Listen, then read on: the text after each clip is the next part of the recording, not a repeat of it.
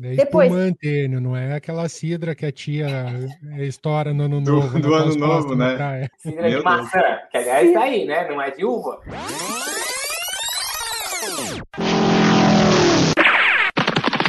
Escute agora o Por Falar em Correr.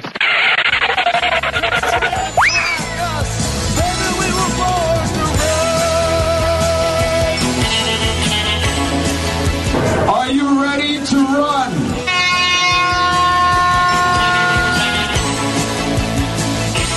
Mais um episódio do podcast do Por Falar em Correr começa agora mais um episódio super especial. Nós já fizemos um sobre corrida e café, que falamos muito de café e pouco de corrida, e agora, hoje, você já sabe, tá aí no título, Corrida e Vinho. Vamos falar tudo sobre vinhos, ou muito mais sobre vinhos, e um pouco de corrida. A gente vai trazer aí esse aspecto dessa bebida tão amada pelas pessoas, que deve ter crescido o consumo aí na pandemia, né? O pessoal ficou mais alcoólatra e tal, alguns vão no vinho, outros vão na cerveja, e assim por diante. E para fazer este episódio aqui comigo, eu já mencionei ele, tem Maurício Geronasso, esse bebedor inveterado. Tudo bom, Maurício? Bom dia, boa tarde, boa noite. Como eu falei antes aqui para o pessoal, no em off, hoje eu não estou bebendo porque é dia de reunião dos alcoólicos anônimos. Então, só hoje eu não bebo. Tem que ficar sóbrio pelo menos no dia da reunião, né, Maurício? E Mais aqui... um dia.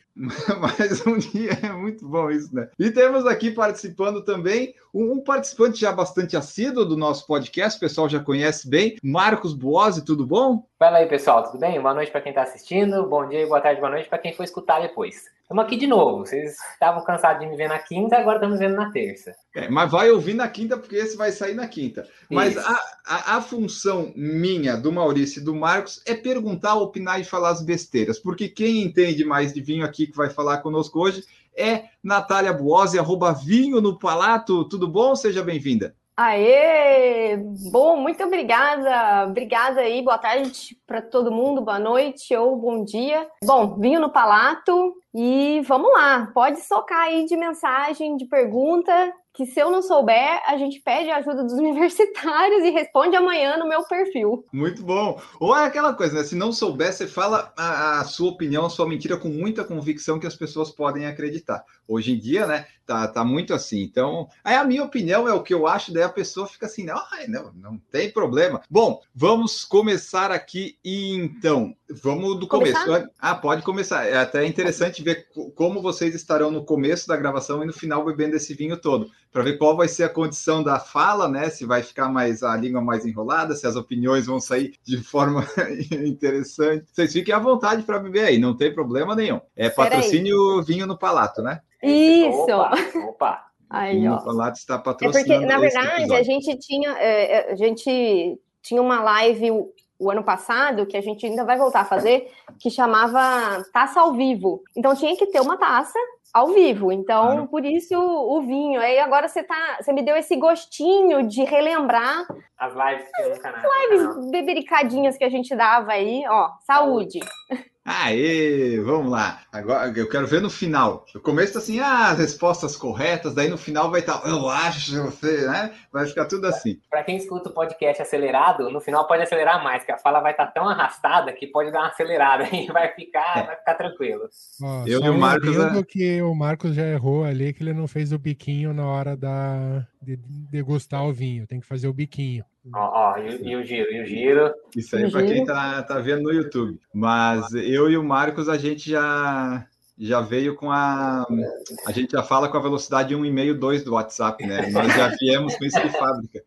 Se colocar isso, fica pior ainda para entender. Bom, para começar, antes da gente ir para a parte alcoólica, né? Para garantir o exercício, Natália, me diga, é, qual que é seu histórico de atleta? Você corre também? Você é envolvida com esporte ou na casa é o Marcos corre e você no vinho? Não, eu corro só por felicidade, só. Eu não faço o que ele faz, não. É, não, cada um tem uma, um objetivo de felicidade diferente. Não, eu comecei a correr junto com ele em 2015. Um pouquinho antes, talvez, eu fazia alguns projetos de consultoria. Consultoria de gestão, de processos, essas coisas. E eu viajava muito, basicamente 100% do tempo eu estava viajando. E em uma dessas, uh, desses projetos que eu fiz, eu estava em Santa Catarina, então eu fui em várias uh, regiões bonitas de, de Santa Catarina e eu comecei a correr, algumas em praia. Foi quando eu comecei a ter um gostinho pela corrida. Eu só corria, caminhava, caminhava, corria mais um pouquinho, mas é em 2015 que realmente a gente começou com uma assessoria que da nossa cidade e começamos a levar a sério. A primeira corrida foi a Night Run em São Paulo, 2015. E aí a partir de então continuei correndo, mas nunca com o objetivo assim de de fazer é que Boston, essas coisas, nada disso. Eu só corro realmente para bem-estar e para ter um objetivo de me manter ativa e ter o cardio da semana. Mas já fez meia maratona. Eu já fiz. Já tá bom, né? Eu tenho a medalha. Mas uhum. essa, essa meia maratona tá engasgada aqui, que foi, teve umas caminhadas, né? Várias uhum. caminhadas. Mas foi a primeira, né? A primeira e única? Por enquanto? A primeira e única. Foi em 2020, é, lá na Disney. Falei, vai que a família inteira tá indo correr. Eu falei, eu vou também. Aí vou fazer 21, nunca tinha feito. Falei, bom, essa é a oportunidade. Mas eu rompi o ligamento do tornozelo da preparação. Ai, então a minha preparação ficou meio curta. Então, como eu nunca tinha feito tal, eu tive ali a, a preparação, sei lá, de quatro ou cinco meses. E aí foi o que deu para fazer. E daí a, a corrida faz quantas vezes por semana, assim, a média? É uns três, quatro treinos por semana? Três vezes, mas assim, às vezes dá uma falhadinha, mas três vezes na semana a gente corre, é na mesma assessoria, que na cidade próxima da gente, em Guaratinguetá, é o pessoal da Luareco. Faço força, né? Aqueles. A, a, a gente vai, vai ficar feliz, eu falando. Gostar, é. É, eu faço exercício de forças pra, também para manter ah, porque eu Pegar tenho a garrafa muita... de vinho, né? Carregar Carre... as caixas. Exato. Olha lá, ó, caixa de vinho para entregar, ó. Quem tiver no YouTube. Tem um monte de caixa ali. Basicamente é isso. Tá, então assim, correr você começou ali por 2015, né? Mais ou menos isso, né? É, mais ou menos isso. Tá. Já tive. Eu me lembro que a gente participou de algumas corridas de 5 quilômetros. Inicialmente eu, né? Tô falando de mim. O Marco, sei lá, já todo mundo já sabe o que, que você fez, né? Não sei.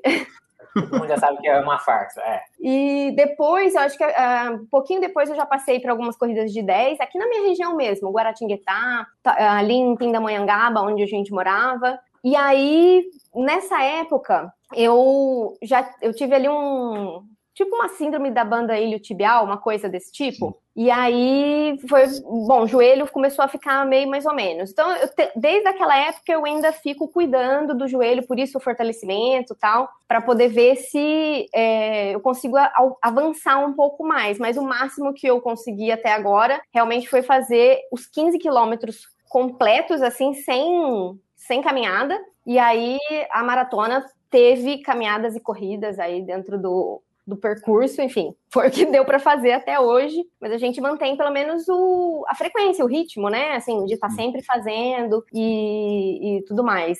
Esse que é. é basicamente o histórico. Isso, isso é importante, né? Manter a, a sequência. Assim, você, do, durante a semana, você treina mais ou bebe mais vinho? É alternado os dias? É, a gente acho que treina mais do que bebe. É, eu acho que sim. Durante a semana, sim. É. Final de semana é aquilo. O longão tem que ser no sábado, porque a gente já falou nos outros debates, né? O longão tem que ser no sábado. Esse negócio de longão no domingo não funciona, porque ele estraga o final de semana. Ou você estraga o longão. Uma das duas coisas que acaba fazendo, né? Então eu gosto do longão no sábado, que daí a partir do sábado, 11, meia, meio-dia, aí é final de semana. Aí, nesse período, a gente bebe mais do que treina, sem dúvida nenhuma. Mas na verdade, assim, tudo uma questão. Eu, se eu pudesse, o que eu mais gosto de, da questão do vinho e tal é experimentar vinhos diferentes. Então, assim, eu não me importo com a quantidade, com o volume, de beber um montão numa noite. Eu, isso realmente eu não me importo. E, e, se eu tivesse, assim, a disponibilidade. Mas você não se importa porque consegue ou porque não dá conta? Tipo assim, ah, eu pode vir duas, três garrafas, eu não me importo. Vem, eu é, consigo.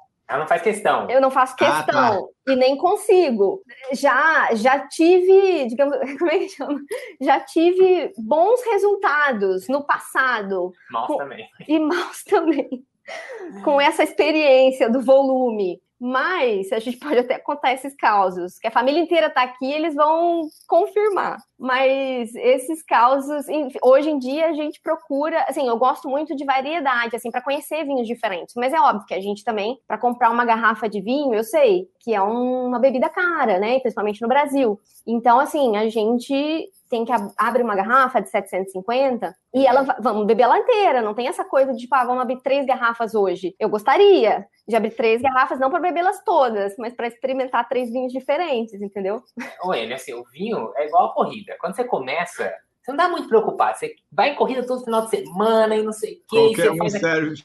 Qualquer um, aquele volume gigantesco, você, aí você se estrupia inteira, é canelite, é menisco, é tudo, né? Depois você começa a ver que você não precisa mais ter aquele volume tão grande, entendeu? Você fala, ah, bom, vou, vou dar um foco na intensidade aqui, vou melhorar aqui, entendeu? A mesma coisa. Fala, não, vou guardar o dinheiro para ir naquela, naquela corrida legal mesmo, aquela corrida boa, e aí vai fazendo assim, entendeu? Tá, que eu então acho agora... ruim do vinho é que uma garrafa dá uma taça só, né? Uma garrafa é uma taça? a taça é grande? A taça é grande, né, Maurício? Oh, pega para mim aí, deixa eu mostrar. O que, que a gente faz? A gente, como é, um, eu sei que algumas pessoas. Eu, eu falei tá isso. Tá aqui. Eu falei isso no Pilates hoje. E eu falei assim: ah, não, uma garrafa lá em casa dura dois dias. É, a gente bebe uma garrafa de 750 ml em dois dias. E aí eu falei desse equipamentozinho aqui, que é um Vacuvan. É, é, ele, esse é o nome da marca, né? Mas é o melhor realmente. É, o que ele faz é tirar o ar de dentro da garrafa através de uma bombinha e é, isso faz com que diminua o oxigênio aqui dentro. E aí o vinho dura mais tempo na geladeira, entendeu? É tipo e uma aí, rolha. Ele... É, mas aí você pega uma, você pega uma bombinha assim e tira o ar de dentro da garrafa. E essa rolha evita que o ar entre, entendeu? É, é. é, é meio que o contrário do que aquelas rolhas da Coca-Cola antigamente fazia, né? Daí você tira o ar de dentro, porque é o oxigênio que começa a degradar o vinho. Então, sem o oxigênio lá dentro, ele dura mais tempo. Senão, você deixaria a garrafa aberta em, sei lá, às vezes, dependendo do vinho, algumas horas ele já estaria já não mais tão agradável. E aí, com esse negócio, você consegue guardar muito melhor por, sei lá, dois, três dias, entendeu? Isso, é uma Mas garrafa. Tem uma coisa que é bem mais em conta do que isso para beber. Beber inteira. Beber tudo. Bebe é... tudo, não tem problema nenhum. Uma garrafa menor. Não né? perde a qualidade. Não, é instantâneo. Não dá nem tempo de, de, como é que é? De colocar no decanter, né, Maurício? É, não tenha dúvida. É isso Ó, aí. Mas então agora a gente já falou um pouco da corrida, só situa. É, desde quando vem esse teu interesse por vinhos assim? É desde quando tu sim, começou a se interessar? Ah, vinho é legal, daí vinho vou experimentar, vou fazer coisas, de repente ter um negócio com vinho, entender as coisas. Quando é que foi que surgiu isso assim? Então, eu, na verdade, assim, foi tudo muito natural que aconteceu. Eu antes eh, trabalhava como consultora, consultoria de gestão de, de empresas, e uma das consultorias que eu fiz, eu fiquei um ano e meio na Argentina, na Patagônia. E durante esse período, é, eu podia voltar para o Brasil, então eu ia e voltava várias vezes, mas durante, durante esse período a gente curtiu muito é, restaurantes e, e, mesmo o pessoal local era, era muito acolhedor, eles eram muito legais e sempre tiveram muito essa coisa de se reunir para tudo lá eles levam vinho. Então, assim, vai fazer churrasco, eles levam vinho, não, é, não leva cerveja. Tudo bem, tem um outro que leva uma Quilmes lá, terrível, e aí, é, mas na maioria das vezes é vinho. Então, o supermercado, na época, isso era 2011, 2012. Na época, muito melhor que o nosso supermercado era o deles. Eles tinham uma variedade muito boa. Eu não estou falando de São Paulo, tá? Estou falando das regiões de interior que a gente morava. Então, é, eu tive contato com vinhos que, assim, pegava qualquer vinho da prateleira e estava sempre agradável, estava sempre legal. Então, assim, comecei o interesse maior aí. E, inclusive, tinham algumas pessoas que trabalhavam com a gente que eram, trabalhavam na empresa lá e tinham vinhedos, assim, para consumo próprio. Então, assim, era uma realidade que pra gente era muito diferente, que eu não conhecia, porque eu não sou do sul. Lá no sul, talvez já tenha uma cultura bem maior de vinho. E aí eu comecei aí, comecei a me interessar, a beber mais e tudo mais. E aí, quando foi em 2015, eu fiquei desempregada, é, acabou o meu trabalho como, como, consultora, como consultoria, apesar de que eu depois ainda voltei a fazer um pouco.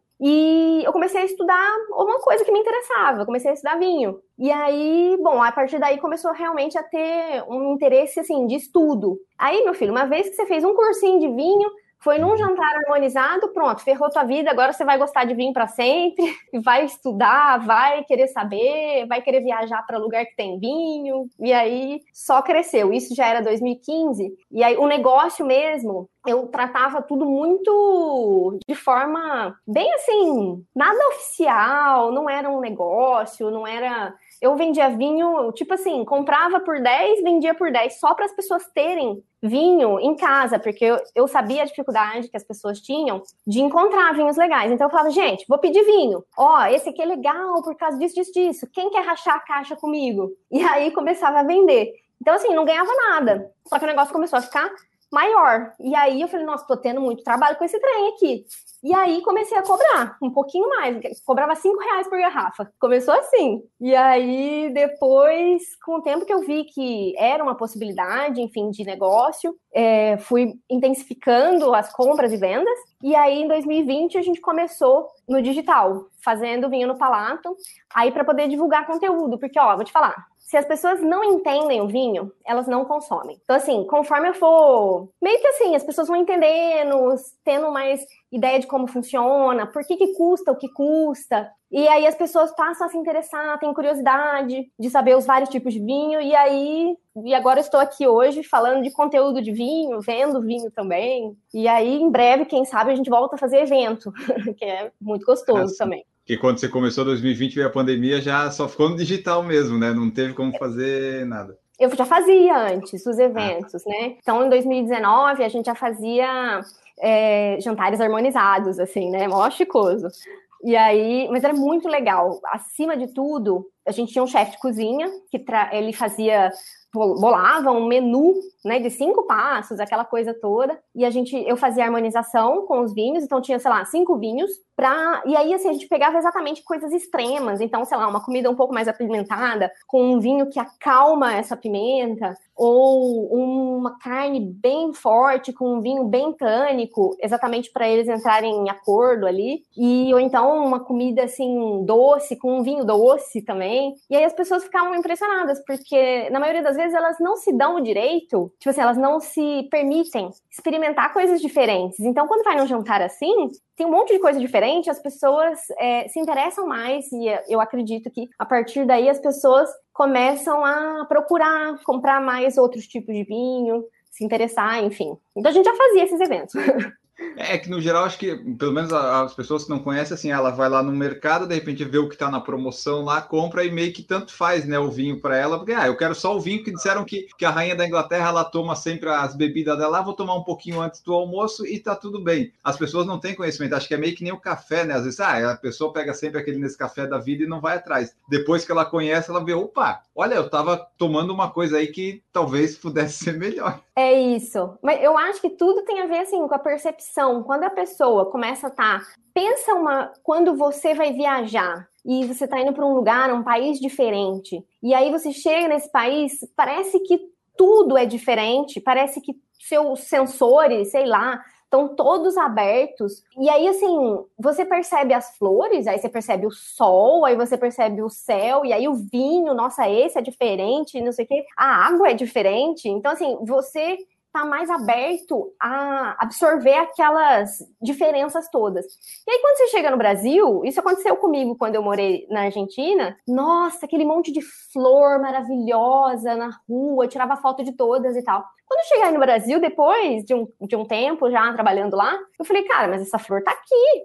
Essa, aí eu descobri que eu tinha uma flor no meu quintal e não percebia. Então, eu acho que é uma questão de percepção. Quando você se abre a perceber e a ah, esse aqui é diferente do outro, por que será? Aí a pessoa se interessa um pouco mais e passa a gostar e a consumir. Então, é isso que você falou mesmo. E assim, você falou ali daquele harmonização jantar que você fez. Então, é, tem tipo quantos tipos de vinho dá para dizer assim? Ah, porque assim é uma infinidade, são dezenas ou, ou é o pessoal vai dividindo, vai ramificando para ter mais? Como é que funciona isso? Eu achava que vinho era tem dois tipos, o que era roxinho e o que não é roxo, sabe? Esse era o meu nível de conhecimento. E Cara, já é um, é que... um, bom começo.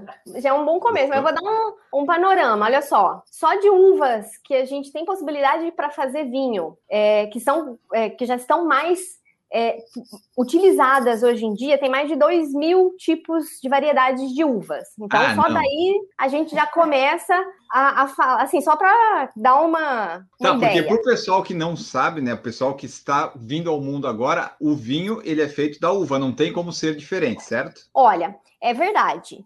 Só que eu vou contar aqui uma coisa que algumas legislações são um pouco estranhas. Então, por exemplo, a gente teve uma vez em, é, na Inglaterra e o cara estava ali mostrando vinho, mas que era feito de flor. E aí eu falei, eh, só que eu não entrei no mérito de discutir a legislação deles, entendeu? E aí, mas assim, no Brasil, olha só, é certinho tem que ser de uva. Senão não é vinho, né, gente? Ué. Mas, mas é que nem aqueles negócios assim de que eles fazem, ah, o, o, chocolate ele precisa ter pelo menos 10% de chocolate, sabe? O tipo, tem um nível mínimo de pelos de rato que podem ter, sabe? Às vezes tem essas coisas, né? É, e vale, é. vale ressaltar que na Europa, pelo menos, o vinho é considerado alimento. Então tem isenção em alguns, alguns impostos. Já no Brasil é considerado bebida alcoólica e por isso que o vinho é tão caro aqui. Exatamente, é exatamente isso. E é uma, uma guerra, uma briga aqui no Brasil, porque, por exemplo, tem um cara que a gente curte muito, que eu falo a gente porque a gente conheceu ele pessoalmente. Ele é um dono de vinhedo na França, mas ele é franco-brasileiro. E o nome dele é Jean-Claude Cara, ele tem até livros escritos aqui no Brasil também, é sobre a Borgonha, que é uma região ilustre e super famosa da França. E ele fala é, de uma forma até muito enfática, assim, ele é muito sério nisso que ele traz, que o vinho ele é um alimento, um antioxidante para a vida, para longevidade, e ele inclusive é contra, sabe, a essas, é, digamos, super tecnologias, a produção em massa, o volume gigante de produção de vinho que hoje é, se tem, né? Mas é claro, porque a gente tem é, muita gente querendo vinho, então, obviamente, você tem que suprir essa demanda, essas necessidades. Mas ele faz, por exemplo, lá na Borgonha, vinhos que podem chegar a envelhecer 50 anos. Então, ele lá na vinícola, ele é, tem vinhos, né, que ele dá para você provar que tem 20 anos. Eu já fui em curso dele com vinhos de 40, 30, 50 anos.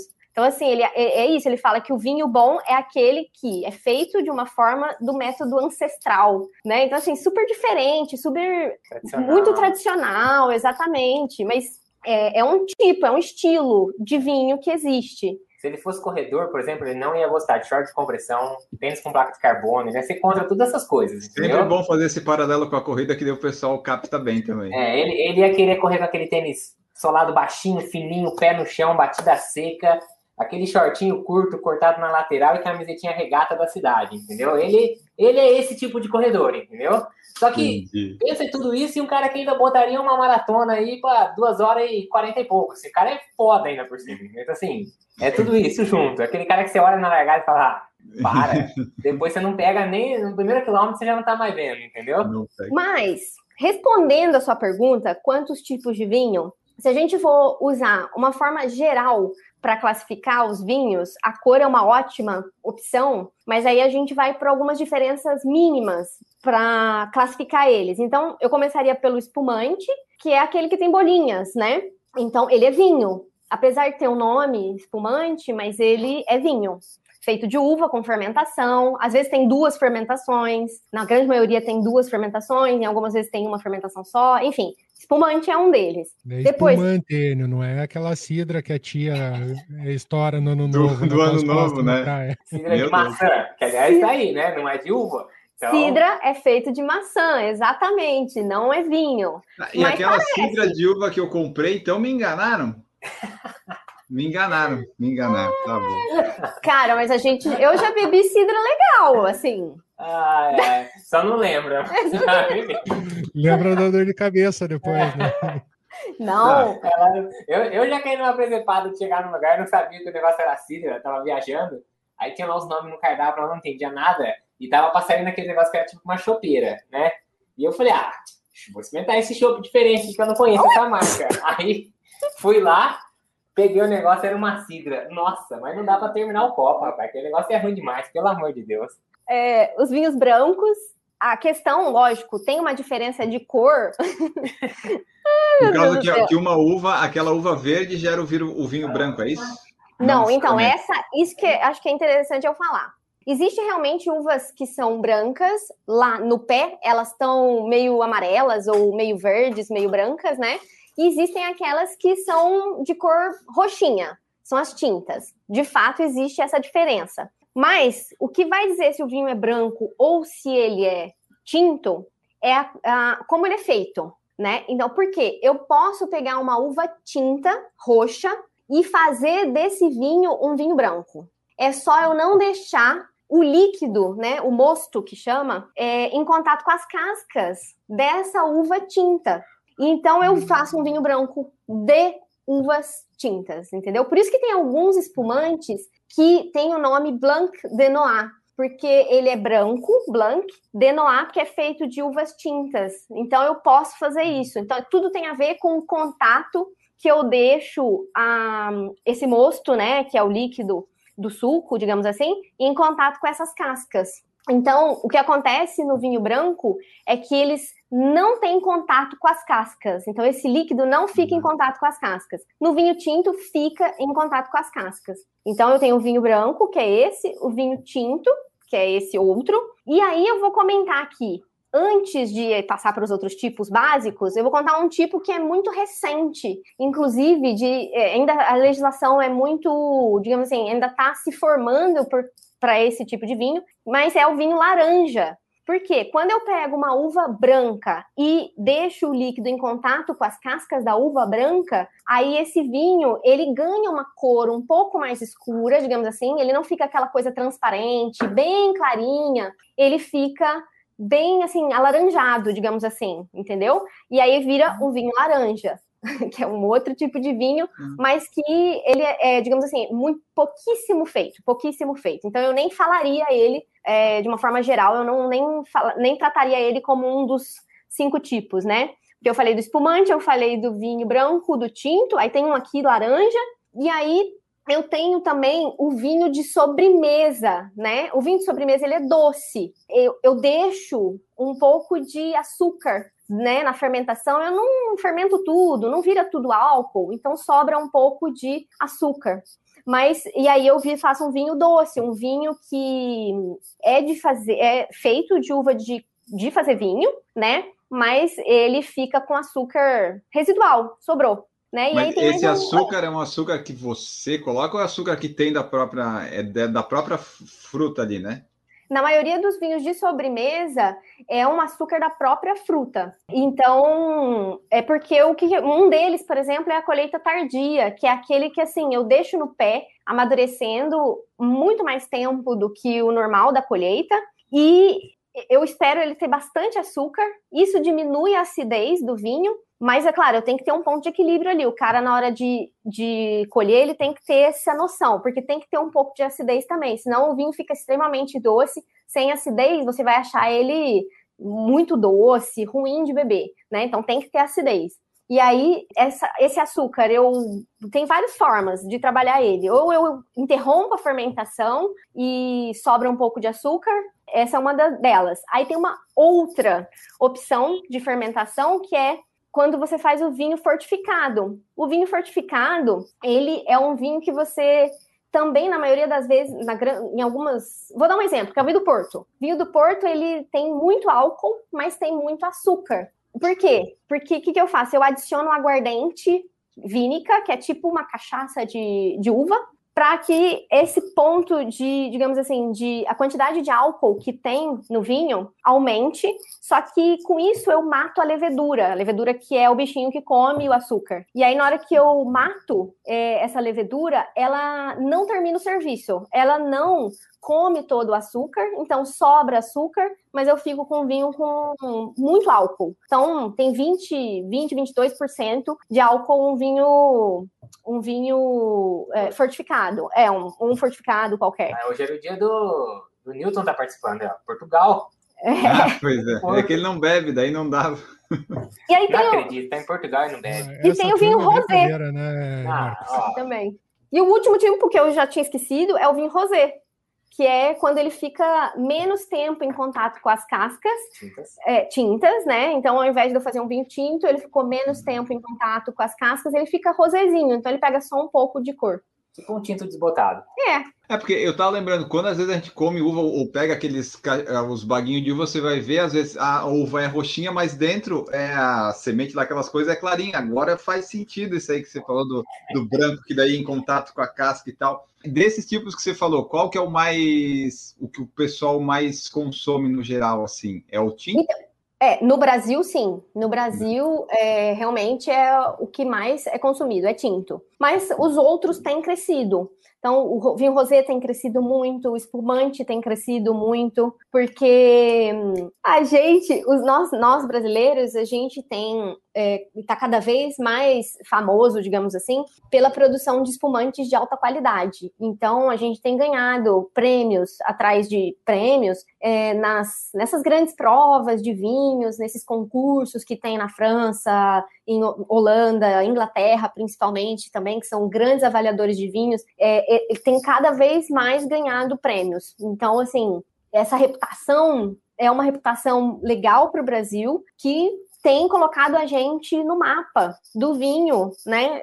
Sim, de uma forma geral, no vinho no mundo, né? Que então nossos espumantes estão sendo cada vez mais bem vistos aí. Mas esse negócio você fala espumante, o pessoal ainda confunde um pouco isso, né? Se falar espumante, a pessoa às vezes não relaciona com vinho, né? Ela relaciona com o champanhe do fim do ano, né? Exato. Inclusive, você falou um nome que é um nome de muita confusão, né? Porque a gente fala, ah, pega o champanhe, vamos estourar champanhe.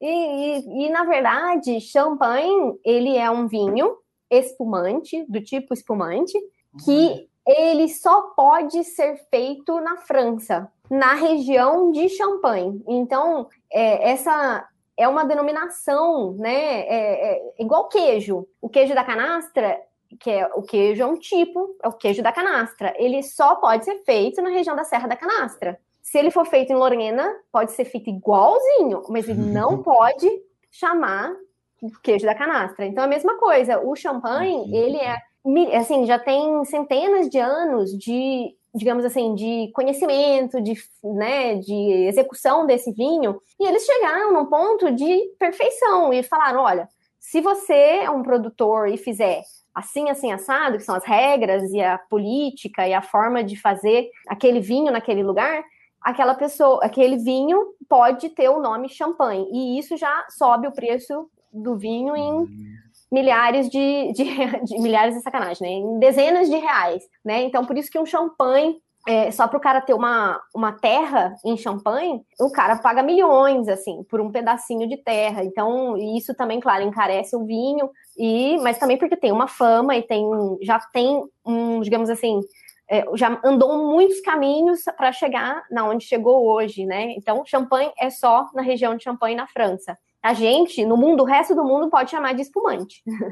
Tá. Porque então isso aí que falou é tipo uma, uma linha de produção, uma franquia, franquia champanhe, né? Você, eles criaram um padrão lá para você seguir, é tipo você querer abrir uma filial do Big Mac, tem que seguir o padrão deles lá, do McDonald's. Só, vai, só que nesse caso você não poderia colocar a marca McDonald's na frente, porque você não está é, naquele lugar específico, né? Mas é, é bem parecido. E tem várias coisas, tem outras bebidas também que o pessoal faz. Conhaque é isso também, conhaque é uma região também da França que tem o um nome conhaque. Então você faz em outros lugares do mundo, você não pode chamar de conhaque. Tem um nome lá, eu, na verdade não sei nem o nome, mas tipo, conhaque é só feito na região naquela específica. Queijo tem muito disso, né? Queijo, Parmegiano regiano. É, na Itália, queijo brie. Então, tanto quando você compra no mercado esses queijos fabricados aqui no Brasil, tá escrito queijo tipo brie, queijo tipo parmegiano regiano, porque eles são feitos da mesma maneira, seguindo o mesmo processo, mas não é feito na região. Então é igual o espumante, né? Tipo, ele pode até ser feito igualzinho um champanhe, mas ele não pode ser chamado de champanhe por causa, por causa da região em que ele foi plantado e produzido. É. Ó, a... Nas minhas pesquisas aqui, estava dizendo assim, ó, embora possua apenas 2% da fatia mundial do mercado de vinhos, o consumo da bebida do Brasil nunca foi tão alto e a pandemia explica o motivo. Você notou um aumento nas tuas vendas na pandemia dos vinhos? É. Para passar, passar por esse país aqui na pandemia, haja bebida alcoólica, né? Oh.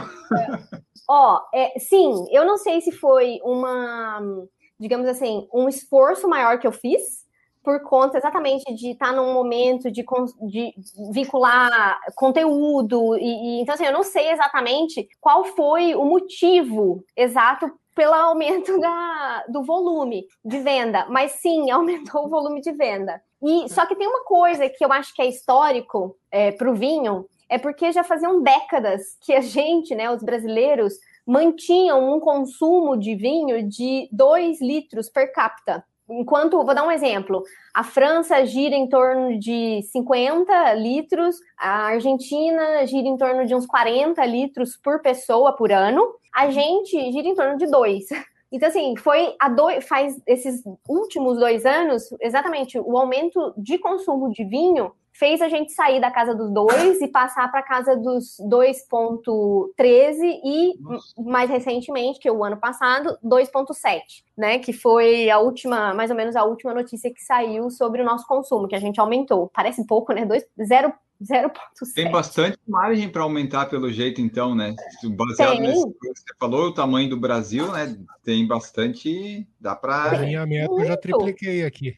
Você quer falar, o Maurício. De... Pelo amor de Deus, Enio, vamos ajudar aí. Então, o Maurício já tá fazendo a parte do Enio, já que não bebe, né, Maurício? Aí, já, como um amigo, você já faz a, a parte do Enio e do Newton, né? É, bebe aí. Ó, eu tava vendo aqui, ó.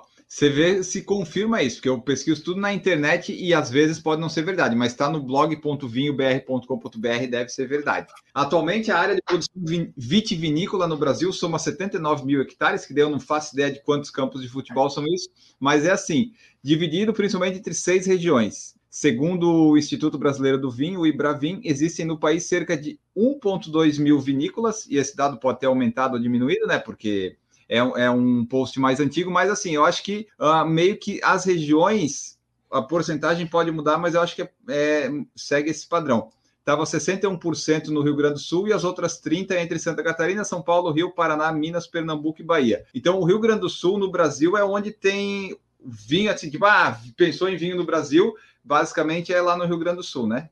É isso mesmo. E eles representam, por exemplo, acho que eu vi esse dado hoje, se eu não me engano, acho que por volta de 90% das exportações nossas são deles. Então, assim, realmente, se você pensar em vinho no Brasil, de uma em questão de volume, de representatividade, de enoturismo consolidado, é, de todos esses aspectos, realmente o Rio Grande do Sul é o, é o lugar que, que representa. Mas essas outras regiões estão crescendo tão é, de forma tão bonita.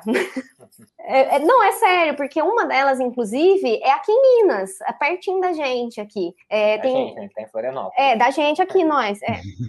Então, por, e principalmente bonita porque o que, o que acontece é que estão se criando maneiras de que em outras regiões se possa produzir e plantar vinho, porque uva, né?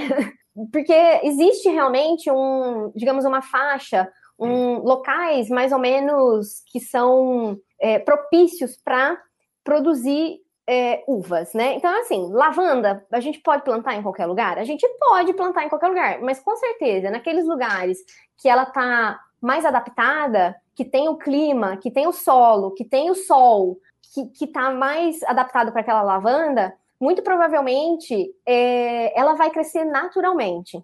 Esses são os lugares, por exemplo, que normalmente se produz vinho, é, uva. E só que você consegue plantar lavanda em outros lugares, só que os cuidados têm que ser diferentes. Você tem que ter uma atenção muito maior, talvez tenha que regar de um jeito diferente, porque ela não é natural naquele lugar, mas é possível, com estudo, entendendo o ciclo da, daquela lavanda. E no caso, agora eu tô falando da uva. Aqui em Minas Gerais, o que acontece é que na época de colheita, que é principalmente final de verão, né? É, ali, todo o período de verão, a colheita. E aí, no nosso, na nossa região, eu não sei aí de vocês, mas aqui perto de Minas é a região de é uma época de chuva, muita chuva. Então, o verão chove muito. Isso acontece é, para as uvas, né? O que acontece é que a água ela acaba sendo absorvida pela, pela uva, né? E dilui os, os aromas e os sabores. Então, aquele vinho que poderia ficar concentrado e cheio de aromas, ele vai ficar aguado e, e, sabe, desinteressante. E aí o que acontece então? O que, que a gente faz para poder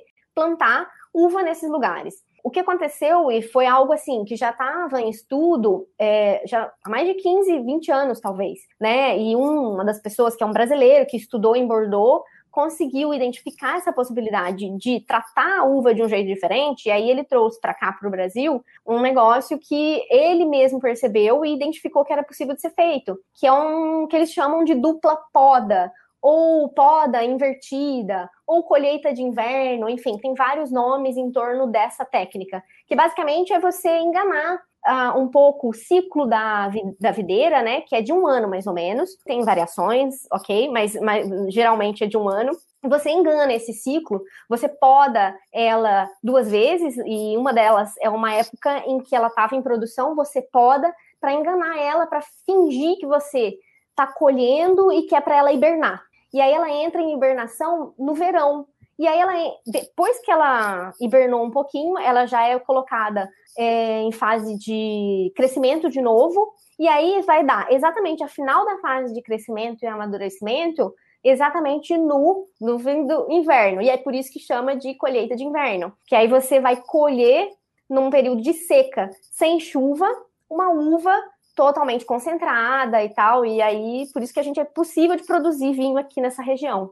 Levou muito tempo para se estudar e descobrir isso e desenvolver a técnica e tudo mais, né? Não é algo então, por isso é porque não é um cenário totalmente favorável, né? Isso, é, exatamente. Não é um lugar perfeito, assim, não é um lugar que o pessoal, por exemplo, igual tem na França, na Itália, que você brotava, vamos assim, né? Brota uva do chão e qualquer coisa lá vai, vai ser uma É tipo a maratona com muito calor. Não é o ideal, é, dá para você é. fazer. Né? Você vai ter que fazer umas adaptações, vai ter que largar às três e meia da manhã, lá, maratona em Manaus. Você larga às três e meia da manhã, você põe posto Exato. de hidratação a cada, sei lá, um quilômetro e meio, é, você põe as esponjinhas com água, mas beleza, dá para fazer, entendeu? Quando você tá treinando, você treina na sua cidade às onze e meia da manhã, e beleza, vai. Mas é, não é tão fácil, né? Ó, e é só para continuar aqui nas das corridas, falar que no Brasil, pelo menos as três que eu achei aqui, tem a corrida do vinho, que é onde? Lá no, no Vale de São Francisco, Lagoa Grande, Pernambuco, por quê? Onde tem vinícolas. E daí as outras duas, né, que são as mais conhecidas, é a Wine Run e a Maratona do Vinho, que acontece lá em Bento Gonçalves, no Vale dos Vinhedos, que daí é no, né, pessoal uh, que vai lá tem que separar uns dias depois ou antes, ah, depois da prova. Acho que é melhor para fazer o depois. lá, né? Porque o que tem de opção naquela região é impressionante. E daí é, corre é... lá meio nas vinícolas, essas coisas. E tem um negócio da maratona do vinho que eu achei o mais sensacional de todos, que é a premiação para os ganhadores da maratona, Verdade. os primeiros colocados. A é pessoa ganha uma, é, uma fração do próprio peso em vinho. Então, fala, o primeiro Isso. colocado recebe o troféu, o prêmio dos patrocinadores lá, sei lá, se é dinheiro ou sei lá o quê, mais 50% do próprio peso em vinho. Então, então eu vou ter que dar um jeito de ganhar isso aí. Vamos... Eles fazem isso que eles sabem que quem vai ganhar a maratona pesa 50 quilos, né? Tipo, não tem, não tem gordinho para ganhar a maratona, né? E daí o pessoal, a gente falou da Wine Run, o pessoal que ver no YouTube do Por Falar em Correr tem as duas edições que nós fomos em 2018 e 2019, tem a nossa cobertura lá que, que a gente fez lá alguns vídeos e imagens. A Natália falou de Videira. Videira também é o nome de uma cidade aqui em Santa Catarina, onde minha avó mora, que tem esse nome por causa da região lá, é um grande centro vitivinicultor do estado. Então, geralmente, quando meus pais vão lá, sempre dá um jeito de pegar vinho em algum lugar, lá o pessoal tem, tem vinho também. Santa Catarina tem a região ali também de Pinheiro Preto e Tangará da Serra. Isso que é ali do lado, são as cidades de, estão tudo ali do lado. E São Joaquim Exatamente. também, eu não sei se tem vini... não sei se tem maratona tem lá, né? uma, né? Tem uma vinícola lá, né? E, mas a região ali está crescendo bastante. Ali chama vinhos de altitude, porque, né, é realmente uhum. muito alto ali a, a região. Agora, Ó, uma coisa da maratona, diga que eu achei bizarro e me deixou um pouco chateada é que a altimetria dessas duas, a Wine Run e a maratona do, do vinho, meu Deus do céu, é quase tipo uma piramba. Tem é que ali o objetivo é você mais participar, quase andar e no final se esbaldar no vinho, sabe? Ninguém tá muito preocupado com performance ali, é só para a gente demora uma, duas horas para fazer 10 quilômetros. Não, mas eu não Nossa, tô preocupada com performance, eu tô preocupada em conseguir chegar no final. Mas a minha maratona da, da Wine Run tem 750 metros de altimetria, eu falei, que, que isso, hein? É difícil, é complicado. É um... Você já fez, né? Já, eu fiz duas vezes a metade final e é bem ruim. Eu nunca fiz ela inteira, né? Mas... Ah, você nunca fez individual? Não, sempre fiz em dupla, então eu sempre peguei a parte final. E ambas têm suas dificuldades. E só para fechar aqui os de corrida, a maratona mais famosa que existe é a maratona do Medoc, né? Lá em Bordeaux, na França, que os corredores bebem vinho e comem queijos durante a prova. Um, geralmente são 8.500 vagas. Algumas paradas lá em Medoc oferecem vinho para revigorar os ânimos. Aí também aqui, ó, os ganhadores das categorias feminino e masculino levam para casa o equivalente ao seu peso em vinho. Aí é o peso todo, ó. Isso aqui é interessante. É, você vê que a maratona do vinho realmente é extremamente inspirada na maratona do Medoc, né? Porque eles têm também aqui na do Brasil, eles têm os wine stops, eles chamam, né? É, é wine stops, é, acho que é isso. É, vino stops. Vino, vino stops. Ah, que isso. são sete pela. que você consegue fazer revezamento também. Então você pode fazer octeto. Então são sete paradas que são justamente os revezamentos, né, onde as pessoas vão trocar a equipe, o participante que está da equipe. Então você vê que é bastante inspirado lá na maratona do Medoc, lá de Bordeaux. De, é Bordeaux. É Bordeaux. Isso, Bordeaux. Bordeaux. Ah, é, esse aí não foi o vídeo que a gente fez, mas eu estava vendo aqui o programa Fôlego, tem um vídeo lá que o Gustavo Maia Bem, foi, para o pessoal, pessoal acompanhar vai... como é que é aquilo lá. É nessa fantasiado também. Isso, tem prêmio para melhor fantasia. E aqui, ó, por mais excêntrico que pareça, o evento possui regras rígidas e a participação é aberta apenas a corredores. A organização indica que pessoas que queiram cumprir a prova caminhando deverão inscrever-se na balada de recuperação, uma caminhada de 9 a 10 quilômetros que ocorre no dia seguinte à maratona. Interessante, hein? Muito bom, muito bom. Porque com certeza vai, deve atrair, né? Provavelmente atrairia muita gente Sim, zero pessoal, corrida, né? Nossa. Ah, lógico, para experimentar Lafitte Rothschild, é, meu, meu francês é maravilhoso. É, Lafitte Rothschild, um montão de Rothschild, então, eu que até eu, eu ia lá caminhar, arrastar, fazer o que, que fosse. É, o problema é que você chega nessa aí que você gosta, você fica, né? Você não fala, ah, é, vou parar aqui mesmo, depois alguém me resgatar aqui. Ah, pergunta: você já ouviu falar em paradoxo do Rosé de Provence? Como é que é que fala? É isso mesmo. Rosé paradoxo de do Rosé de Provence. Explica para nós o que é isso. Que eu estou eu, eu vendo isso aqui no perfil do Vino Palato, que tem muito conteúdo e dúvidas que você pode tirar lá. Por exemplo, eu que não entendo nada, tem vários posts que você aprende algumas coisas. E são muito legais é, é esses perfis no Instagram, seja de vinho, de café, coisa assim, quando as pessoas explicam. O Por Falar em Correr, por exemplo, não tem como ter isso. A gente só tem o quê? Divulgação de episódio, porque a gente não tem como explicar ah, o que, que é isso, como é que você faz um podcast. Né? O nosso é só o que, que a gente posta. Mas no caso da Natália aqui, por exemplo, ela explica tudo aqui, ó, como é que, como identificar a proposta do vinho, o que significa Tawane no rótulo. Tá, não sei ah, falar Taune, Taune, Taune. É de vinho do Porto. Isso é, vinho do Porto. É um tipo ah, então... específico de vinho do Porto. Ah, então. Aí é, tem várias coisas, daí eu cheguei nesse paradoxo do Provence. É, explica para nós o que, que é isso. Esse é o seguinte: o dia que você for lá para a maratona do Medoc, que você vai sentar num restaurante depois da sua corrida, vai comer, vai ser um dia que você tá lá cheio de endorfina, assim, com muita energia boa e tá em outro país e você tá só passeando e é férias e tal. E aí você sentou no restaurante, o cara te serviu o vinho da casa e você achou que é o vinho mais maravilhoso da sua vida, porque, né, você tá ali naquele momento incrível, e aí você leva esse vinho para casa e aí, de repente, na noite fria, tipo, né, uma noite fria de inverno, que tá meio escuro, você tá meio desanimado, você vai beber aquele vinho, ele já não é mais o melhor vinho da sua vida, né? Então, o paradoxo do Rosé de Provence, ele diz essa questão do como o nosso cérebro, ele pode enganar a gente algumas vezes, né? Então, porque tudo que envolve a parte sensorial, né, ela a tá experiência, tá, né? A experiência, ela tá intimamente ligada a um, digamos assim, eu não queria usar esse termo, mas um sexto sentido, que é como se você contasse é, com o ambiente, com a experiência, hum. a música, e tudo isso, e todo esse, é, esse contexto vai fazer diferença na sua experiência. Então, por isso que um, um restaurante três estrelas Michelin, ele não é só sobre a comida. Ele é sobre a comida, sobre o vinho, sobre a harmonização, sobre o atendimento, sobre o local, sobre o ambiente, sobre as toalhas, sobre o prato. Sobre... Ele é sobre tudo. Então, assim, é, o paradoxo do Rosé de Provence é isso. Assim, às vezes você viaja e é tudo maravilhoso, mas de repente ah, nem é tão bom assim. É essa essa coisa da, do contexto.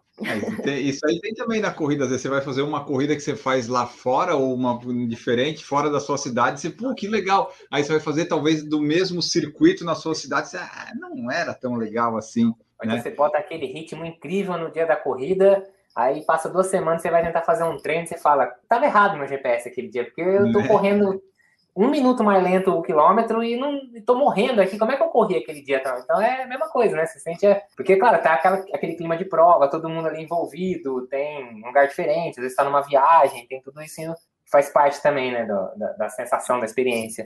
Fazendo Exato. esse paralelo aí entre corrida e vinho, tem uma pergunta que como saber se o vinho é bom ou ruim? Porque corrida, não necessariamente a corrida mais cara e a mais barata são as melhores e as piores. Mas se a corrida é muito, muito barata, ela tende a ser pior do que a mais cara. O vinho segue esse padrão? Deixa eu responder. Deixa eu responder. Fala. Vinho bom é aquele que você gosta. É que nem tênis, então. Não tenho dúvida, não tem. O mesmo gosto pode ser diferente para diversas pessoas. Então, vinho bom é. Não, não, tá tudo gosta. bem, mas, mas, tem tipo um padrão, assim, é tipo o padrão de beleza do vinho. Você sabe que ah, cada um pode ser do seu jeito, mas tem um padrão assim, tipo, se for assim, tu sabe que ruim não vai ser. Não, é verdade. Assim, é, vinho é bom aquele que você gosta porque o, o que é bom para mim pode não ser bom para você, pode não ser bom para o uhum. outro, enfim, tudo bem. Isso é é uma, é uma realidade de cada um, ok. Mas ok, também tem como a gente avaliar o vinho? Sim, existem alguns parâmetros de equilíbrio que um, uma pessoa que é, digamos assim, que é formada para fazer esse tipo de avaliação, ele tem que tentar excluir o máximo esse contexto, essa subjetividade, ele tem que excluir o paradoxo do Rosé de Provence e ele tem que conseguir fazer uma avaliação daquele vinho e comparar ele com outros e, e, principalmente assim, para falar se aquele vinho, ele, segundo uns critérios que foram, digamos assim, considerados os critérios principais no mundo inteiro, que são critérios é, valorizados no mundo inteiro, que é principalmente relacionado a equilíbrio, persistência desse vinho na boca, né? Equilíbrio por conta de todos os componentes de palato, né? E por isso vinho no palato. os componentes de palato estão equilibrados, persistência. Se ele persiste na sua boca mais ou menos, ele só passou despercebido. Então, assim, é, isso conta também, né? Então, tem uma intensidade, tem vinhos que são muito simples, muito fracos, muito. E outros são intensos. Você põe ele no nariz, você já sente muitos cheiros, muitos aromas, né? É, e complexidade, né? Conforme o vinho ele consegue é, envelhecer, digamos um pouquinho, ele vai ganhando complexidade, ele ganha notas diferentes. Então, esses quatro critérios são os principais em termos de avaliação. Então, é claro, esses quatro critérios são abertos em mais um monte, e a pessoa, quando vai avaliar, ele tenta se, se excluir aí de todas as influências externas e avaliar para dar uma nota para esse vinho. Por isso que tem alguns vinhos que tem, ah, foi, é, ganhou X 90 pontos do fulano, ganhou 85 pontos do, da outra pessoa. Enfim, cada avaliador, grande avaliador do mundo, criou sua própria escala, digamos assim, de notas e avaliação. Isso diz assim, é uma orientação, né? Uma orientação de qualidade. Não significa que eles experimentaram todos os vinhos do mundo, né? Porque então isso é uma coisa também. Esse vinho aqui que a gente está bebendo, talvez ninguém avaliou ele. Qual que é esse vinho? Vamos falar qual que é esse. Aí. Esse, peraí, cadê o. Onde que tá o negócio? Aqui. Ah. Lê para nós, aqui... o pessoal do podcast saber qual que é. Ah, é, desculpe. Tem é, esse, também. Aqui, esse aqui é o Nero d'Avola, que é uma uva, é um tipo de uva. Ele é feito na Sicília, né? Então é lá no, no finalzinho da, da Itália. E ele é um DOC, que é também chamado DOC, que é uma denominação de origem controlada. Significa que ele é um desses vinhos que é feito com regras, né? Igual eu falei de champanhe, né? Esse aqui também, ele segue uma série de regras, é uma das franquias lá da Itália. e o nome dele é Trisol. Não, mas é italiano, então é Trisole. Trisole. Ah, Trisole. É, Trisole. Mas eu não falo. Ela falou um italiano francesado aqui. Ah, Trisole. Trisole. Esse aqui. Esse aqui eu comprei da Wine. É. Acho que eu comprei da Wine a Wine.com, que aliás, é, é, esse ano de 2020 foi é, ganhou o prêmio de o maior e-commerce do Brasil. É, acho que foi em 2020 que eles foram avaliados como o maior e-commerce. Ah, se o vinho é bom ou o vinho é ruim, é igual tênis. Tênis de corrida. Você olha o tênis, você pode até falar assim, não quero, não gosto, mas o tênis é bom, mas não serve para mim. Tipo... Tá, ali, ó, baseado nisso que você falou, por exemplo, a gente sabe assim, ah, talvez eu não tenha dinheiro e não seja para o meu pace, tipo um Vaporfly, um, um assim. Mas qual seria o vinho, aquele vinho assim, um, o que todo mundo assim quase considera o melhor? Tipo, a, gente, a maioria dos profissionais que usam o, o, o, coisa lá da Adidas, da Nike, diz, esse tem, esse aqui é bom. Quais seria assim, ou, ou talvez um ou dois ou três assim, aqueles que o pessoal fala assim: não, esse aqui é super especial, o mais caro do mundo, vale a pena você. Não deveria se arrepender, mas pode ser, né? Que não seja que você goste, mas qual que são assim os mais bem avaliados? Ó, vou, eu vou falar os que eu gostaria de atingir um dia. Não necessariamente são os. É, não tem uma, um consenso dos incríveis maiores vinhos, mas é, inclusive é, alguns desses que eu vou falar aqui, é, um deles é um champanhe.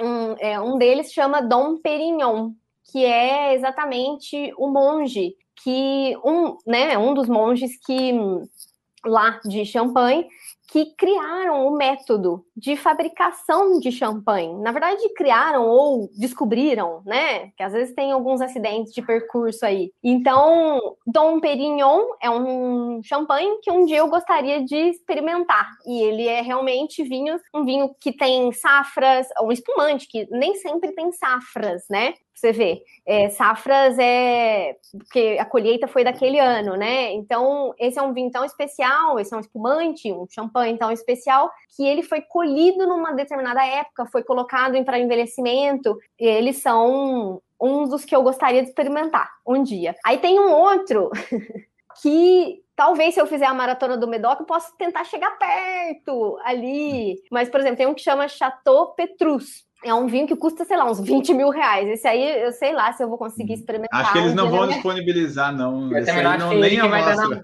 não é ele que vai estar na maratona. E olha, o que eu ia falar é que se você acha tênis de corrida caro, é porque você não viu o preço desses vinhos. Então, assim, se você acha assim, pô, o Vaporfly, que é o melhor tênis, né? Ou, sei lá, o Alphafly, ou que você julgar como o melhor tênis de corrida da história, tá muito mais perto do corredor conseguir comprar esse tênis do que um bebedor de vinho conseguir beber os melhores vinhos do mundo. Eu tenho certeza disso. Mas muito mais perto. O tênis é muito. Não que seja barato, mas é muito mais acessível do que os vinhos, não tenho dúvida disso.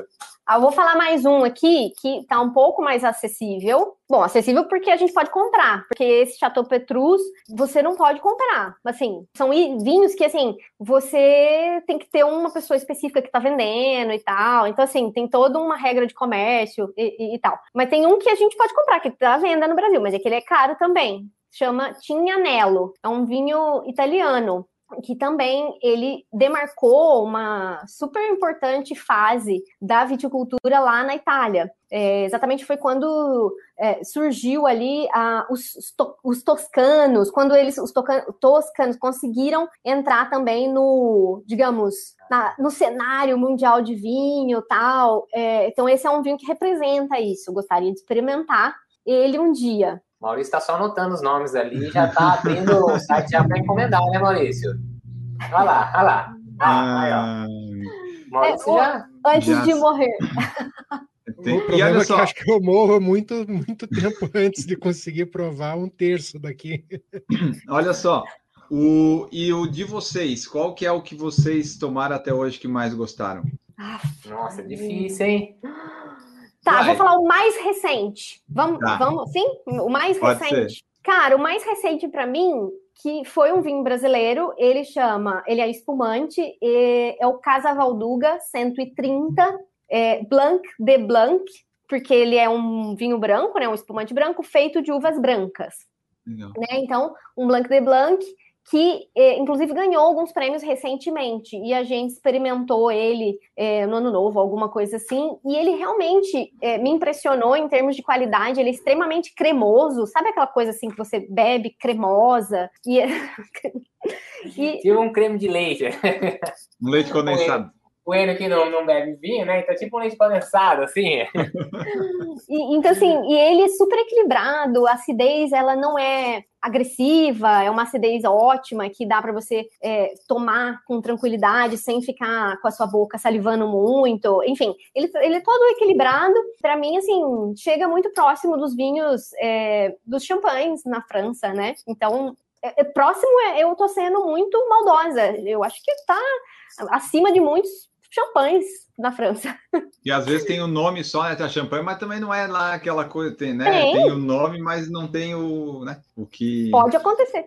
Uma das histórias mais famosas que tem no, no mundo do futebol com vinho é o do Vampeta lá, que tomou o vinho do Ronaldo Fenômeno quando eles jogavam na Inter de Milão, o vinho que o Papa tinha dado para o Ronaldo. E o Vampeta tomou um pouco, não gostou e jogou fora a garrafa toda. E daí, se vocês quiserem, pesquisem isso. É, a falta de conhecimento do Vampeta fez o vinho que o Papa deu para o Ronaldo, jogou tudo fora o vinho. ah, faz parte. E daí na matéria fala um negócio aqui, eu, eu, fiquei curioso. O vinho, ele pode levar gelo? Se você quiser, ele pode, né? Assim... Sabe canela no cappuccino? Pode. Ah, tá. Não é? Entendi. Você pode pôr canela no cappuccino? Pode. Você pode fazer cappuccino de pozinho com leite quente misturar? Pode. É cappuccino? Não, mas pode. Fica Entendido. Eu vou contar aqui, assim, a minha impressão, a minha opinião é que quando você põe o gelo, é, ele é água né? E aí você põe, ele vai derreter ali e ele vai diluir o, o, sabor do seu vinho. Então, aquilo que você ia experimentar, talvez concentrado, ele vai se tornar algo aguado. Se você gosta disso, tá tudo certo. Pode botar o, o, o gelo. Eu não gosto. Mas se o objetivo é só dar uma geladinha no vinho, você pode pegar e ter. Bota aqueles... na geladeira, né? Ou aqueles gelinhos que são. que não. Sim, sei qual é, são. Tipo, é tipo um gelzinho dentro de um saquinho plástico. Uh -huh. Isso. É, ele não derrete, assim, ele não, ele não, é não dilui, água, né? é. Ele não vai dissolver na, na, água, né? Mas tem, tem, hoje em dia, tem uns vinhos espumantes que são, o pessoal fez para colocar gelo, não tem? Tem. Aí, aí criaram os ice espumantes, Wine. né? É, é, porque eles são feitos para ser um keep cooler para ele. É, não, isso, é, Ice Wine, Ice Wine é outra coisa. Se for comprar um Ice Wine, você vai cair para trás com o preço dele. Ah, é. Ice hum. Wine é um vinho do gelo feito em regiões ah. é, muito, é, muito frias, tipo Canadá, né? Um, regiões muito frias. Esse é o Ice Wine. É, é, porque ele, ele, é colhido, ele é colhido congelado, né? Uma das, uma das características é essa. Mas o, esse não, é assim, tipo Chandon. Eu acho que tem uma Chandon que. É, é uma Chandon mais, né? Tipo, você, é feita pra você pôr gelo, assim, mais, mais informal, é... pra você tomar na piscina, na praia. Ah, né? acho que eu lembrei o nome, acho que chama Moe Chandon Ice, alguma coisa assim. É pra você realmente degustar ela, ela é mais doce então, quando você dilui a água, nesse caso, você não está diluindo necessariamente só o sabor, você está diluindo um pouco do doce também desse vinho, e aí tá tudo bem, pode colocar. Aqui, ó, o VM Produção Musical colocou aqui, ó, a cara do sofrimento da Nath quando fala que pode pôr vinho no gelo não mente. Ai, meu ó, Deus. Para a gente ir encaminhando para o final aqui, eu tenho. Você tem alguma pergunta aí, Maurício? Você, você, deu uns pitacos, mas você não perguntou coisas. Você tem alguma pergunta, alguma dúvida ou curiosidade para fazer antes de eu fazer essa Não, eu acho que ela explicou o, o, que o pessoal queria saber. Acho que é isso mesmo. Não tem. Se eu for falar aqui, eu vou estar falando besteira, então é mais fácil. Mas... Sobre os preços e valores que a gente falou um pouco ali, é assim qual que é o dá para dizer um valor médio de vinho assim? Porque é, eu vejo às vezes as pessoas vão no mercado às vezes postam no grupo do PFC ali, ah comprei esse na promoção 12, 13, 15 reais. Não necessariamente esse de 12, 15 vai ser um vinho ruim né? Mas assim qual que seria um preço médio assim que o pessoal paga em vinho? É tipo 30, 40, 50 ou meio que pode ser muito mais caro claro. Mas assim qual que seria uma média assim que o pessoal tá, tá pagando é, o que a gente viu, por exemplo, agora, na, inclusive nesse aumento de volume da pandemia, aumentou o volume, mas abaixou o preço né? Então, uh, a gente passou, até por conta da alta do dólar, né? A gente não conseguiu mais importar o mesmo tipo de vinho lá de fora. Então, começou a surgir muitos, é, por exemplo, dicas de vinhos de até 50 reais para comprar. Então, eu diria que uma média aí até uns 50 reais, 50 reais estaria dentro, não significa que você vai encontrar só vinhos bons. Esse é o problema, né? Que, tipo, hum. o preço, ele não garante qualidade, né? Né? Então, é, existem vinhos, por exemplo, que eu compro aqui por 28, por exemplo, um Pinot Noir da Aurora. É um vinho ótimo, bem feito, tem aroma, tem sabor, tá tudo equilibradinho, né? Então, assim, ele é mais barato e tá tudo certo, né? Um, um vinho, o que que acontece? Que eu acho que é a principal diferença de preços, que quando a gente fala de um vinho de é, 12 reais, por exemplo, a maioria deles, quando ele tem esse preço ah, por volta dos 10 ou até 15 reais, eles são feitos de uva de comer. Aquelas que a gente encontra no Natal, por exemplo, que a gente come. Uai,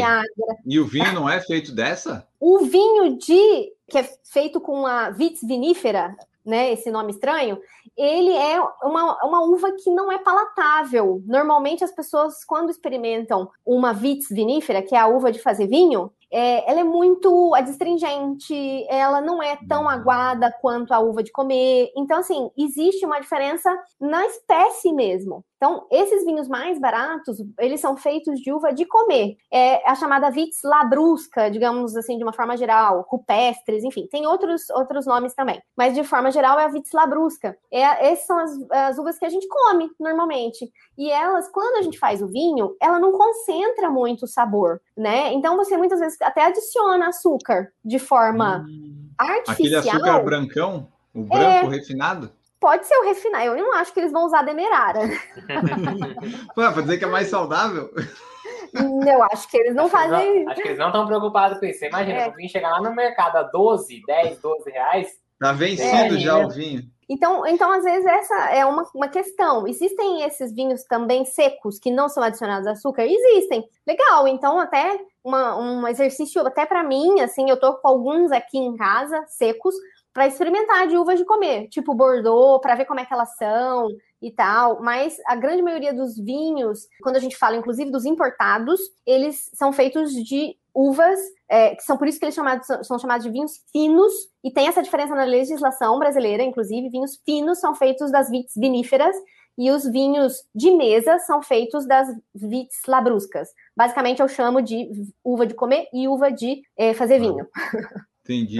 E, e, assim, ali, aí eu falei ali brincando de vinho vencido e tal, não sei se existe isso, mas eu queria ver como é que é esse negócio de, de safra de ano e tal, porque a tipo a pessoa ela fez um vinho lá em 1950, ela já morreu, mas o vinho tá lá, a garrafa tá lá e ninguém tomou. É isso que como é que funciona isso, essa conservação? Pode acontecer. Pode acontecer. É lógico que hoje em dia, é, se a gente for avaliar como o vinho é feito, é, existem técnicas que são simplistas e que fazem você produzir grande volume. Esse vinho, muitas vezes, ele não tem as, as propriedades para o envelhecimento. Então, é, um vinho que é feito em altíssimo volume, é, você, digamos assim, que você não talvez não tenha colhido no tempo certo, você colheu de patelada, você não deu uma carga de, digamos assim, dentro do processo, é, tem uma coisa que é muito importante para conservar o vinho, que é o próprio tanino. O tanino que vem da casca, que também vem um pouco ali da, da composição dos alguns de sementes também, enfim, tem taninos em vários lugares, até nos cabinhos tem taninos. Os taninos são antioxidantes, que são, digamos assim, o que mais conserva o vinho durante esse envelhecimento. Então, se eu não uso esses taninos para fazer o vinho, digamos assim, com certeza ele não vai ter capacidade de envelhecer. Né? E aí existem alguns vinhos que provavelmente muitos deles são feitos até com esse método mais ancestral, igual eu falei do Jean-Claude Cara, né? Daquele cara que é, lá no começo do, do podcast eu comentei dele. E aí eles são vinhos que, assim, se você beber ele no, no, ano que ele foi feito, na safra que ele foi colhido, foi feito, talvez ele seja até dificílimo de ser bebido, porque ele vai ter um tanino hum. muito forte, porque eu extraí o máximo que eu pude de tanino desse vinho para ele realmente poder envelhecer muitos anos, né? Então, é, sim, existem vinhos que são feitos para envelhecer existem vinhos que eles são para serem consumidos em até dois, três, quatro anos. São os vinhos jovens, né? Então tem os vinhos que são mais maduros e outros mais jovens. Então né? tem prazo de validade, digamos assim. O vinho pode estar tá vencido assim, tu tomar e perder um pouco daquele sabor que ele deveria ter. É, então, o prazo de validade ele não é determinado pelo produtor, não é um, e não é uma obrigação, inclusive, de colocar isso no no rótulo né? É, mas um vinho pode sim, aquele vinho que a sua avó guardou durante anos e tá lá ainda fechado, é, e provavelmente se foi um presente ou alguma coisa, não era um vinho de grandes envelhecimentos, talvez se ele já tem mais de 20, 30 anos, ele já realmente esteja oxidado. Então a gente não fala vencido, Uhum. Porque o que acontece é simplesmente uma reação química lá dentro. Ele oxida, né? Basicamente. É... Você usa ele para temperar a salada. É. Fica uma coca sem gás. Tipo, o... e, e assim, ó. Qual que é a melhor forma de tu guardar, preservar o vinho? É guardar na geladeira, ao ar livre, temperatura ambiente ou tanto faz? Então, quando Escuro, o vinho já está claro... aberto, é, uh, quando ele já está aberto, né, eu já abri ele. Então, assim, ele vai ter um período de vida muito menor. Então, ele vai durar ali no máximo dois, três dias, sendo é, aberto completamente, dois, três dias, sinceramente, é muito. Aberto completamente, ele vai durar um dia. É, porque o oxigênio Mas que você diz aberto ali... porque daí você não fechou mais nada, aí é você deixou abertão, é isso? Aberto, aberto ah, tá. total. Entendi. Ficou com oxigênio, tá entrando, tá saindo e tá interagindo, ele vai oxidar. Agora, se você tampar, já diminui um pouco essa interação com o oxigênio, né? Se você passar aquele vinho para uma garrafinha menor, por exemplo, eu pego o restinho que sobrou, passei para uma garrafinha menor, eu diminuí a área de contato do oxigênio com o líquido. Então, ele tem uma tendência a é, durar um pouquinho mais, né? Então, a gente, mas a gente está sempre falando de dois a três dias ali, quatro dias no uhum. máximo. Agora, se você usar vácuo van, né, um, uma bomba de vácuo, você ainda pode estender um pouco mais. E é claro que isso vai variar um pouquinho de vinho para vinho. Tem vinhos que, de novo, a mesma questão, mesma relação com taninos e álcool. Conforme os vinhos são mais alcoólicos e têm mais taninos, eles duram um pouco mais. Então, você perguntou da cor. Tintos, em teoria, podem ter uma. Demora um pouquinho mais para envelhecer, digamos assim, para oxidar, do que os brancos, né? Porque ele tem taninos e conserva um pouco mais. Então é isso, assim, de, de conservação, principalmente esses características. E aqui, ó, eu tava, você falou do método lá mais artesanal de produção e tal. Esse método engloba tipo aquelas imagens que às vezes a gente vê de novela e tal, a tipo aquela sua avó lá de 70 anos com aquela aquele pé descalço com as unhas assim meio estranhas pisando na uva. Isso daí acontece ainda hoje, tem uma coisa mais artesanal. É legal, fica um gosto diferente no vinho por causa disso? Oh. Depende se o cara correu uma maratona antes ou não. É verdade.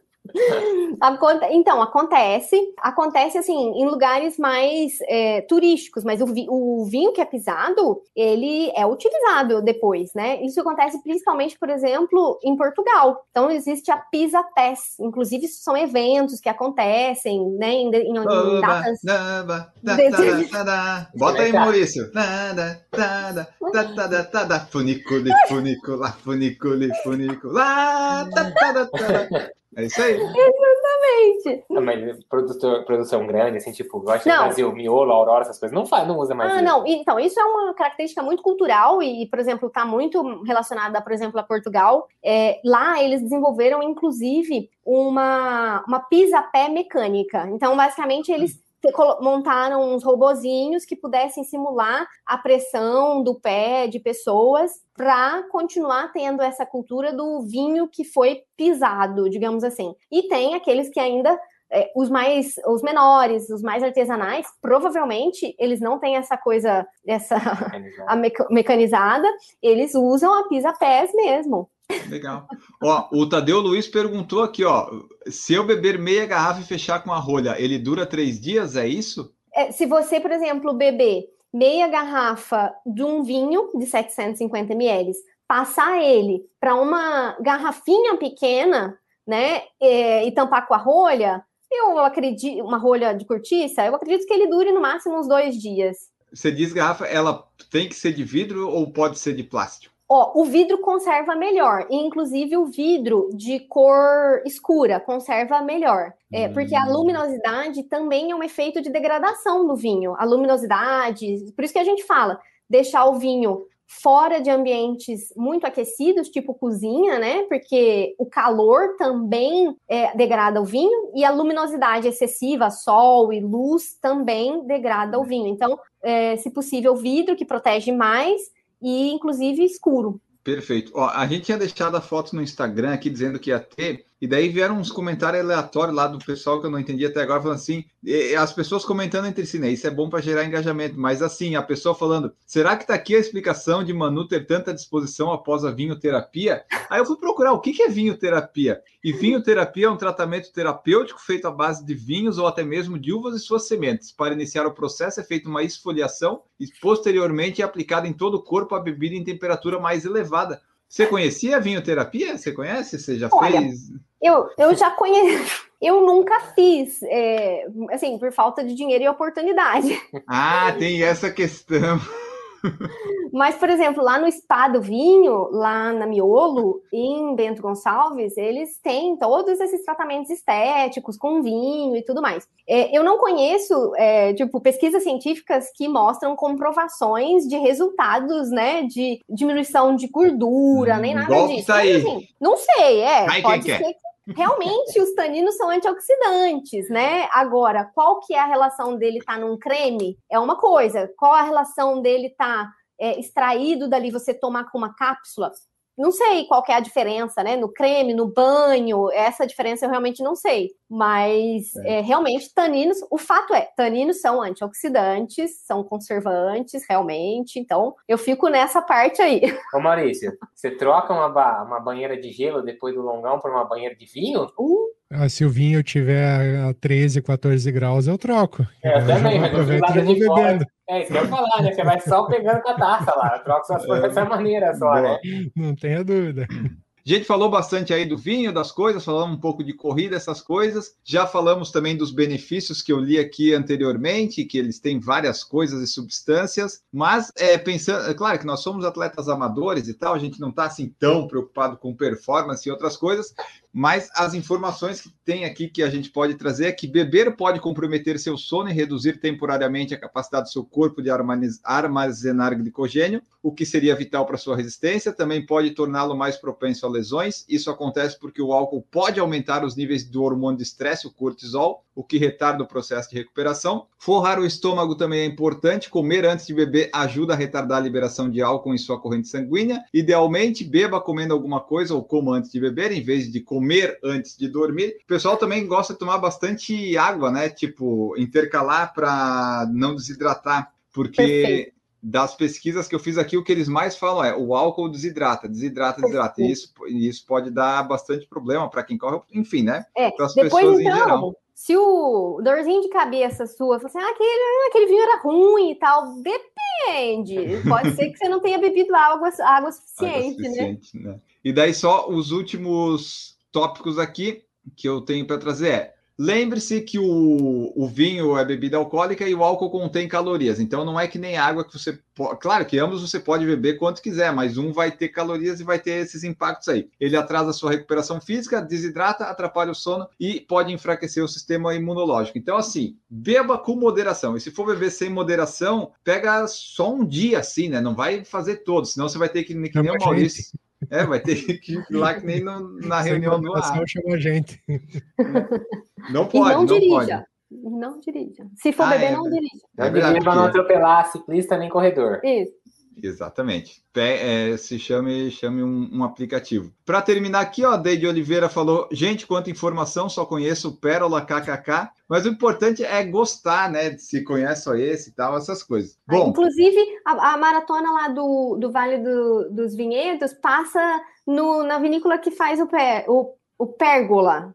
Acho que é Pérgola. Acho fala? que é Pérgola. É, deve é. ter corrigido ali, ao invés de Pérgola. Acho que é Pérgola. É. é. Passa lá. É, em Bento Gonçalves, você fala? Isso. Ah, e, putz, pior que eu, eu, eu, corri a metade final só da, da Wine Run, não sei se a Wine Run passa ou não, porque como eu não sou muito ligado nisso, eu não sei se eu acabei passando do lado de vinícolas ou não, eu sou tão desligado nisso, mas enfim. Bom, pessoal, essa foi então nossa conversa sobre vinho e um pouquinho de corrida ali, né? Fazer uns paralelos para você tentar entender e tal, porque nem sempre é só corrida, né? Às vezes a gente tem outras coisas, outros afazeres, a gente gosta de correr, vai lá, se exercita, mas tem um momento de descontração. No caso do Maurício, da Natália e do Marcos, é o vinho, né? O Maurício vai na cerveja, o Maurício, sei lá, o Maurício vai em tudo. Se tiver álcool, ele, ele vai. Até o de cozinha. Mas, assim, o meu caso seria mais as partes, né? Meu descontração é mais no doce, assim, né? Não é tanto no álcool. Mas, de qualquer forma, esperamos que vocês tenham gostado, que tenha ajudado vocês aí, tirado algumas dúvidas, esclarecido outras. É, falamos bastante sobre vinho, tiramos algumas dúvidas que a gente tinha. Então,